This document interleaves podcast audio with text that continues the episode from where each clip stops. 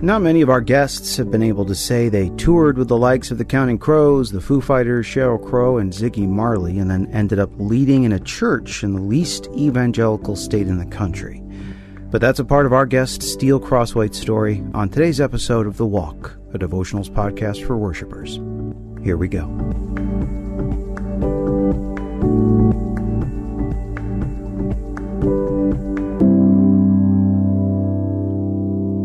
Hey, my name is Steele Croswhite. I am a pastor and worship director of a church in Draper, Utah called The Rock Church, and I oversee a ministry called The Rock Music. I am so excited to be here with you today. I wanted to share with you guys a bit about having passion for your local church, a bit about laying your dreams down for the local church. But before I get into that, I really just want to share with you a bit about who I am. Like I've already mentioned, I'm a pastor and worship director at a church, but that is not how my life started.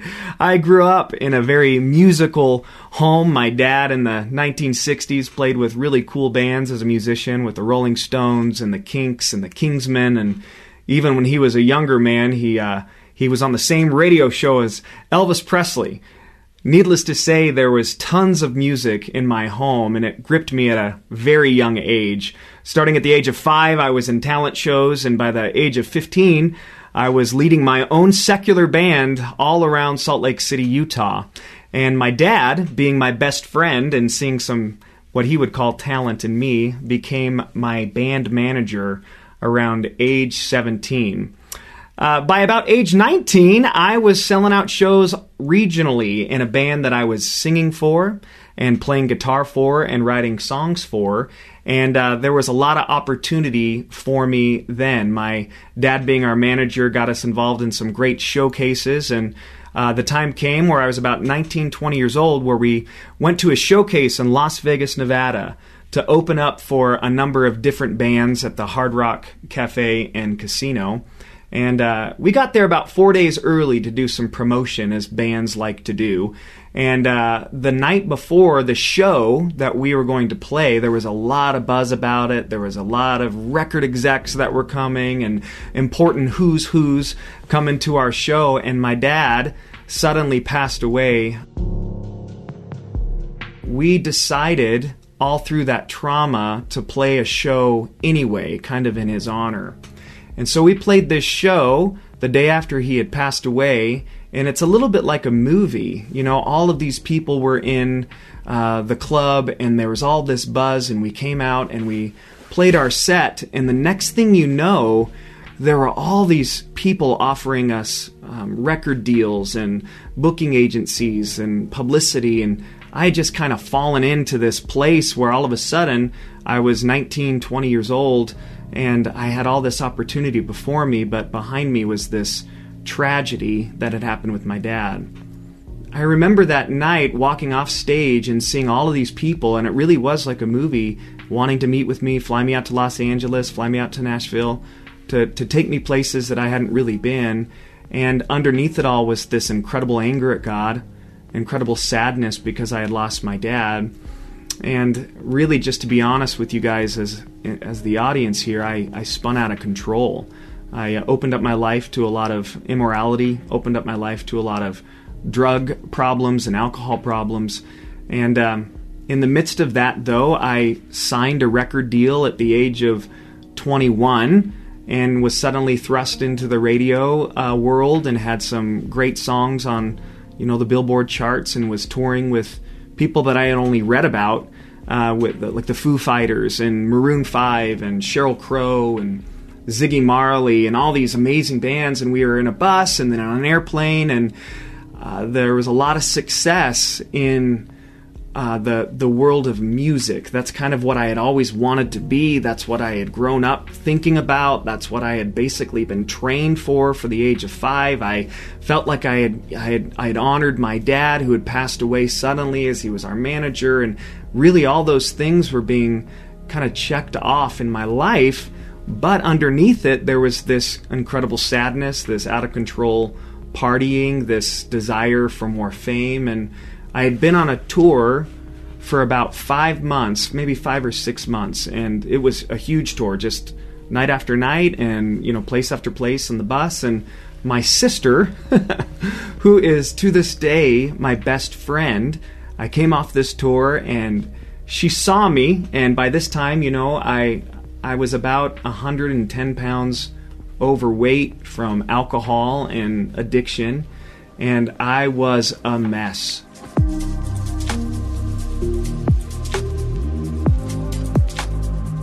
And she saw me and she said to me, she said, Steele, what are you doing? You need to get to church. And I thought, I'm not. I am not going to church. The last place on earth I need to go is a church. And she said, No, no, no, there's this brand new church. It's really, really small. It's unlike anything you've ever seen before. You can come as you are. Uh, it's on Saturday nights, and, and you should come. And I was like, I'm not going to go do that. She said, I'll tell you what. You can come, and, I'll, and you can smoke cigarettes out front. And when we're done, I'll take you out and we can get some beer and nachos. And I thought, okay, well, a church that I can smoke cigarettes out in front of and the promise for beer afterwards, I, I don't think I could, I don't think I could pass that up. So here I was uh, in my 20s, 23, 24, somewhere around there, and uh, I came to this church, and I do not know how to explain it. I it was it was meeting in this small rec room. Uh, there were mirrors on the wall.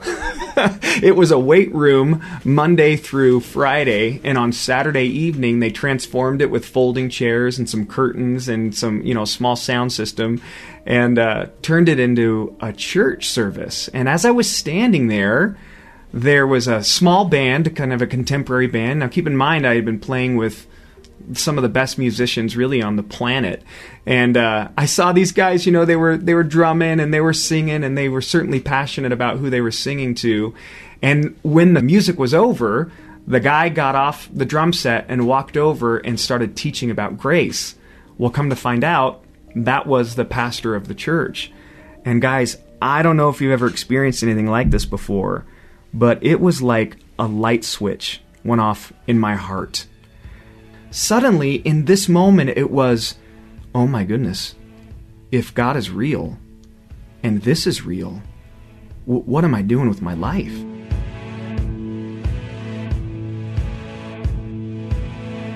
When we come back, Steele makes a choice that will drastically change the trajectory of his life. As some of you know, we've been running a historic worship event called the National Worship Leader Conference for over 20 years. A lot of you listening were first introduced to Worship Leader Magazine through the conference, and we get asked all the time when we're bringing it back. Well, the answer is soon. Very soon.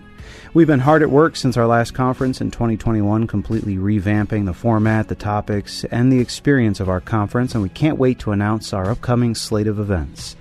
If you're interested in being the first to know, go to worshipleader.com forward slash conference and throw us your email address. That's worshipleader.com forward slash conference. Okay, back to Steele.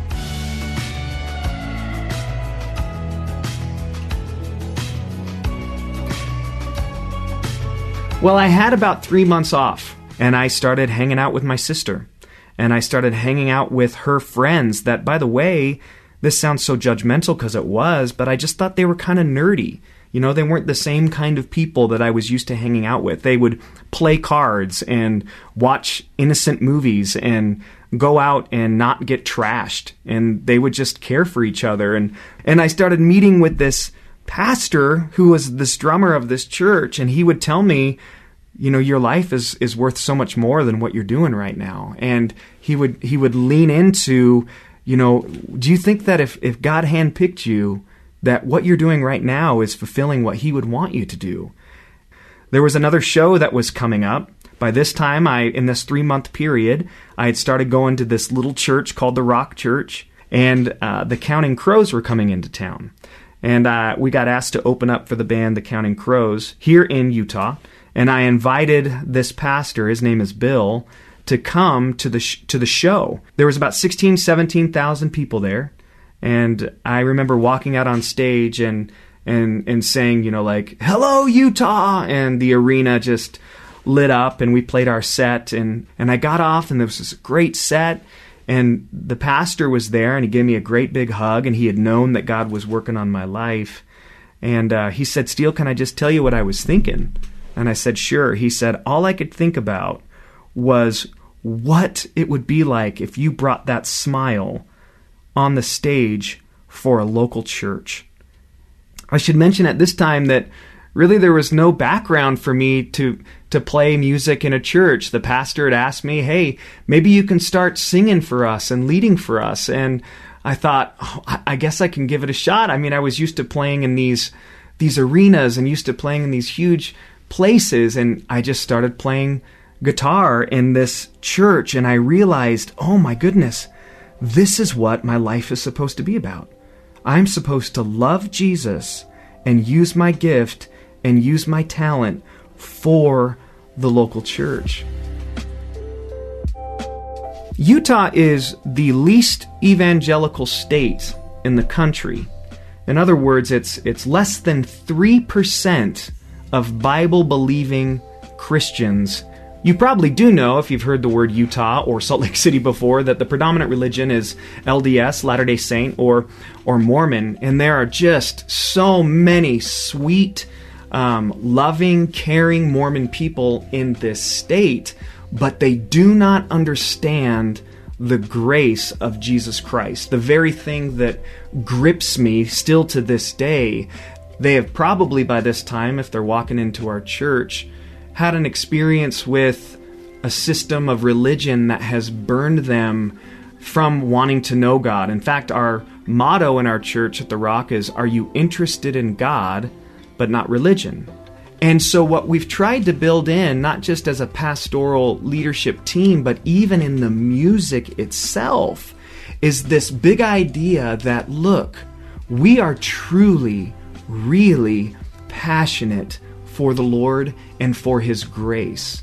And in that, there there was a God given idea. I remember it was 2007, so quite some time ago. I had gone away on uh, what we call out here among our staff called a dog day, day away with God. And I had gone away and just wanted to hear God's heart for maybe what this ministry could be, this music ministry. I had, by this time, uh, recorded and released two of my own original albums inside of the church. I was in a, a little condo and up in the mountains, and I was praying and I was singing. And not to sound dramatic, because it wasn't that, it wasn't a dramatic moment. But I remember very specifically feeling very impressed upon my heart to lay flat on the ground. And I laid flat on the ground, and I sensed that the Lord said said this, Steele, I want to use you to raise up the best bands in the world, known for loving me, to come out of the local church.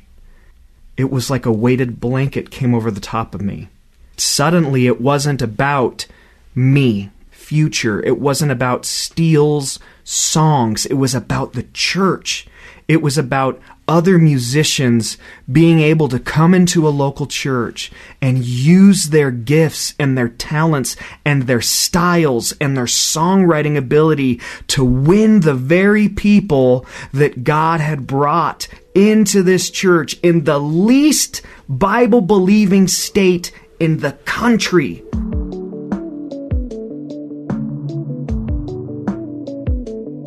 I started playing music and and on Saturdays and on Sundays and God was bringing these musicians in. And a lot of them had this background of of you know other bands or things and it was just love them love them and and give them a vision for the local church. Buddy listen i know you want to go out and play in the bars. I know you want to go out and play on big stages. But i'll tell you what a life on fire for jesus they will come here to watch you burn for Jesus. It was about them being used by God for their local church, them using their songwriting style.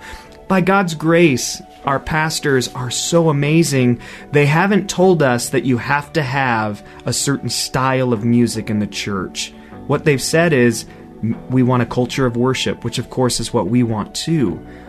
But with that kind of freedom, suddenly if a guy came in and he was really good at alt country music, we could use that gifting for him to write songs and play songs that are that are familiar with the church but also write his own in that style. And so we've very much tried to keep and create a culture among our worship leaders and musicians to stay within that boundary of how God created them. Not everybody needs to sound like the other worship team. There's something unique, there's something exciting about what they bring to their weekend worship. But we have tried to target them. Listen, write songs for the church. Your audience is not a faceless, nameless person. Your audience isn't even the world and their entertainment. Your audience is who did God bring to this church? What is happening in the life of our church. So, as songwriters and musicians, pick your sets around that theme, write your songs around that theme. Uh, our most re- recent song that we released just a, a few weeks ago or last week is called Mercy. And again, our audience is about people coming into the church who have been so accustomed to shame they have been so used to being beaten down by this version of an angry God that we were able to through through the through the gospel and what we see in Jesus and through the book of Isaiah write a song about the suffering servant, the Lord who is merciful, that he will not put out a flickering candle. He will not crush down the weakest reed, that there is mercy and that song has been like lightning in our congregations. I think why I'm sharing this is because, brothers and sisters, listen, God is bringing people to your church. It doesn't matter if it is what what the world would define as a megachurch or if what you would think is a small church. It just doesn't matter. God has hand-picked these people to come to your church because they need the love, the grace, the truth of Jesus. And my encouragement, and again, it's only from my own life, is to be a worship leader or musician who sees that and who knows that God has brought maybe that one person, that one family, and be praying for those people as they come into church and to be thinking about the songs that you're playing for those people for Jesus that are being brought into the church. But also if you know that God has brought somebody week in and week out to hear the love of God, to hear songs that reflect the grace and love and wonder of God Challenge yourself, and I'm sure you do, but continue to challenge yourself to be excellent. Memorize your music. Try your hand at writing some songs. Be rehearsed in the best way that you know how while still keeping your eyes on Christ. If you're in a worship setting and you've got an acoustic guitar and a cajon, that is enough because God said that is enough. If you're in a church that has the best musicians you have ever seen, oh my goodness, then use them to all of your might, knowing that God picked them and God picked the people He's bringing to this church to be softened with the truth and the grace and the music that reflects who Jesus is. But I do feel that the Lord has given us an idea, has given us maybe what you would call a word or what I would call a word, to challenge our musicians, to challenge our worship leaders to be the best bands in the world that are known for loving Jesus Christ. That's what they're known for. And that they would love God and that they would bless the saints with their talents. That it wouldn't be about their fame, but that it would be about how can I be a brother or sister in this setting, to bless the people God has brought to our church. That's what we've been trying to do, and I trust the Lord is accomplishing His plan through us out here in Draper, Utah. Let me pray for anybody who's listening. Lord, I think of that Psalm 119, verse 74. It says, May all who see me find in me a cause for joy. Lord, I pray that over this audience, every worship leader, every musician, and all of these wonderful, beautiful local churches, that they would be able to say, when people come into this church, they would see in me a reason for joy. We say that in your name, Jesus Christ. Amen.